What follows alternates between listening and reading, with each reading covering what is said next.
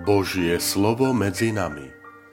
Podcast venovaný vysvetleniu nedelného evanielia.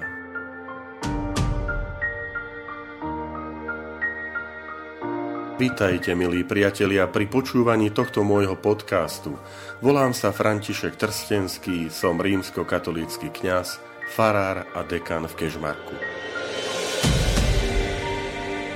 24. september, 25. nedela v cezročnom období.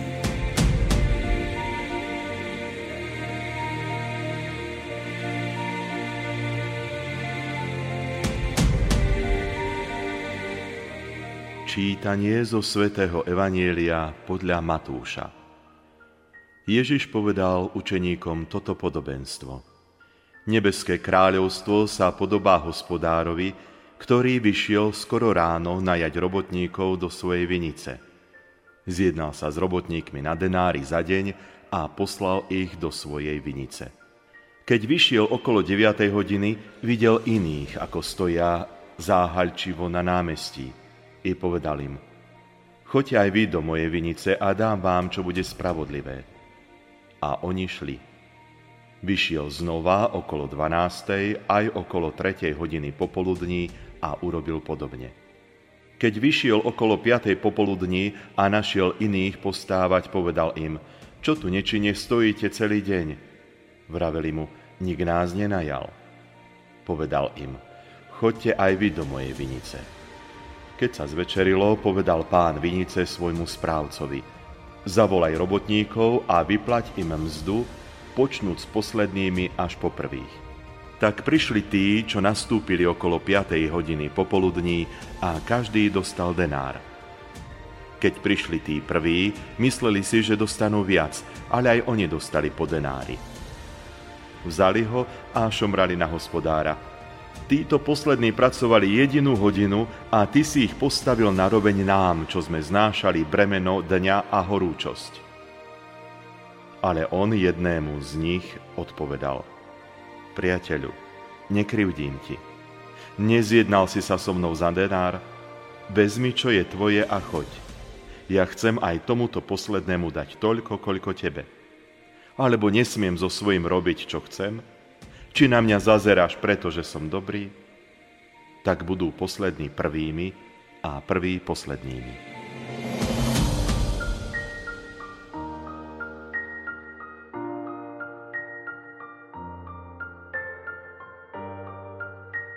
Milí priatelia, bratia a sestry, pamätáte si ešte minulý týždňový úryvok zo svätého písma z Evangelia podľa Matúša? Aj spomínal som tam aj ten jeden denár, aká to bola mzda, teda denná mzda robotníka, lebo tam bola téma talenty, že jeden talent to je 6 tisíc denárov. A pozrite, v tom úrivku tejto nedele je práve spomenutý ten jeden denár, ako mzda, na ktorej sa ten majiteľ vinice dohodne s robotníkmi.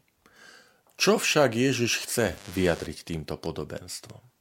Podľa niektorých biblistov toto podobenstvo o robotníkov vo vinici odráža dejiny spásy, keď izraelský národ slúžil Bohu počas dlhých pokolení, kým iné národy uverili až neskôr. Niektorí navrhujú, že to podobenstvo vystihuje posledný súd, kde sa naplnia Ježišove slova, že tak budú poslední prvými a prví poslednými. Niektorí hovoria, že podobenstvo hovorí o obrátení, ktoré sa u rôznych ľudí uskutočňuje v rôznom období ich života. Osobne súhlasím s tými biblistami, ktorí podobenstvo vnímajú ako vysvetlenie Božieho plánu, keď v osobe Božieho Syna je spása ponúknutá všetkým, každému, kto je ochotný pracovať na, v tej Božej vinici. Kto je ochotný a túži byť súčasťou toho nového spoločenstva, ktorého hlavou je Kristus, ktorého motiváciou je Kristus. Pán Ježiš si ako motív podobenstva vybral jeden z najobľúbenejších obrazov v Svetom písme, a to je obraz vinice. Vinič, víno, vinica, To je jeden z najčastejších a snáď aj z najzrozumiteľnejších príkladov, ktoré nachádzame v Biblii, najmä v Starom zákone. Lebo ako sa hospodár stará o vinicu, sadí, okopáva, zavlažuje, chráni ju, tak sa Boh stará o človeka, o vyvolený národ.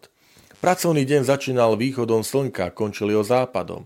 A tak bývalo zvykom, dokonca je to ešte zvykom aj dnes, že robotník bol hneď v ten deň po skončení práce vyplatený za svoju prácu. Teda dojednal sa za ten spomenutý jeden denár za celý deň práce. Prečo potom tá nespokojnosť? Veď tak to bolo, veď jeden denár, dostávaš to, na čo sme sa dohodli. A niečo tu nesedí. Samozrejme, ak by sme šli touto dobou s finančnými e, odborníkmi, tak povie, no tak takto príjete do krachu, ak chcete vyplatiť toho, čo robí celý deň a toho, čo robí jednu hodinu rovnakým spôsobom. A má pravdu. Ale pozor, milí priatelia, v tomto podobenstve jeden rušivý prvok a práve ten rušivý prvok nám por- pochopil, pomôže nám porozumieť toto podobenstvo. E, rušivý prvok totiž narúša predpokladanú líniu príbehu a núti poslucháča premýšľať. Tým rušivým prvkom je prekvapenie, že každý je rovnako vyplatený.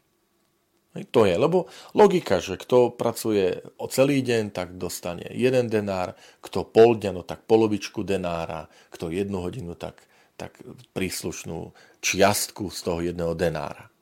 Ale tu treba byť pozorný, lebo práve v tom rušivom prvku, že všetci sú rovnako ohodnotení, pán Ježiš nám odozdáva posolstvo tohto podobenstva. A to vysvetlenie toho posolstva je v závere, lebo ten pán podobenstve, čo je Ježiš samotný, v realite hovorí, priateľu, nekrivdím ti, nezjednal si sa so mnou za denár. To znamená, a tam sa hovorí, že, že ďalej pokračuje, že prečo na mňa zazeráš? Pretože som dobrý. Doslova ten text nie, či je tvoje oko zlé, pretože ja som dobrý? A toto je, milí priatelia. Zlé oko. Môžeme na toho druhého pozerať dobrým okom, žehnajúcim, tešiacim sa, že ten druhý našiel cestu k Bohu. Tešiacim sa na to, za to, že ten druhý sa, sa mu podarilo vyriešiť vzťahy v rodine, um, uhladiť spory, vyriešiť tieto ťažkosti, možno so súrodencami, s manželkou a tak ďalej, lebo moje oko je dobré ja sa z toho teším. Ale koľkokrát nás, veriacich, charakterizuje zlé oko. Som nešťastný, lebo druhému sa darí. Som nešťastný, lebo druhému sa podarilo vyriešiť spory. A koľko doteraz som mal možností si to tak vychutnávať, škodoradostne, že koľko má trápenia, nedarí sa, nemá, a ja mám a mne sa darí a tak ďalej. Pozor na to zlé oko. Či je tvoje oko zlé, pretože ja som dobrý, Boh je dobrý. Boh chce spasiť každého človeka, aj na tú poslednú chvíľu. Spomente si na kajúce Lotra na kríži. A Boh je dobrý. Hovorí mu, dnes budeš so mnou v raji. My by sme dolu pod krížom kričali na to Ježiša, to je nespravodlivosť. To, je, to nie je možné. Toto nemôžeš, Bože, urobiť Ježišu. A tu nás učí, Ježiš ešte aj v okamihu smrti má to dobré oko.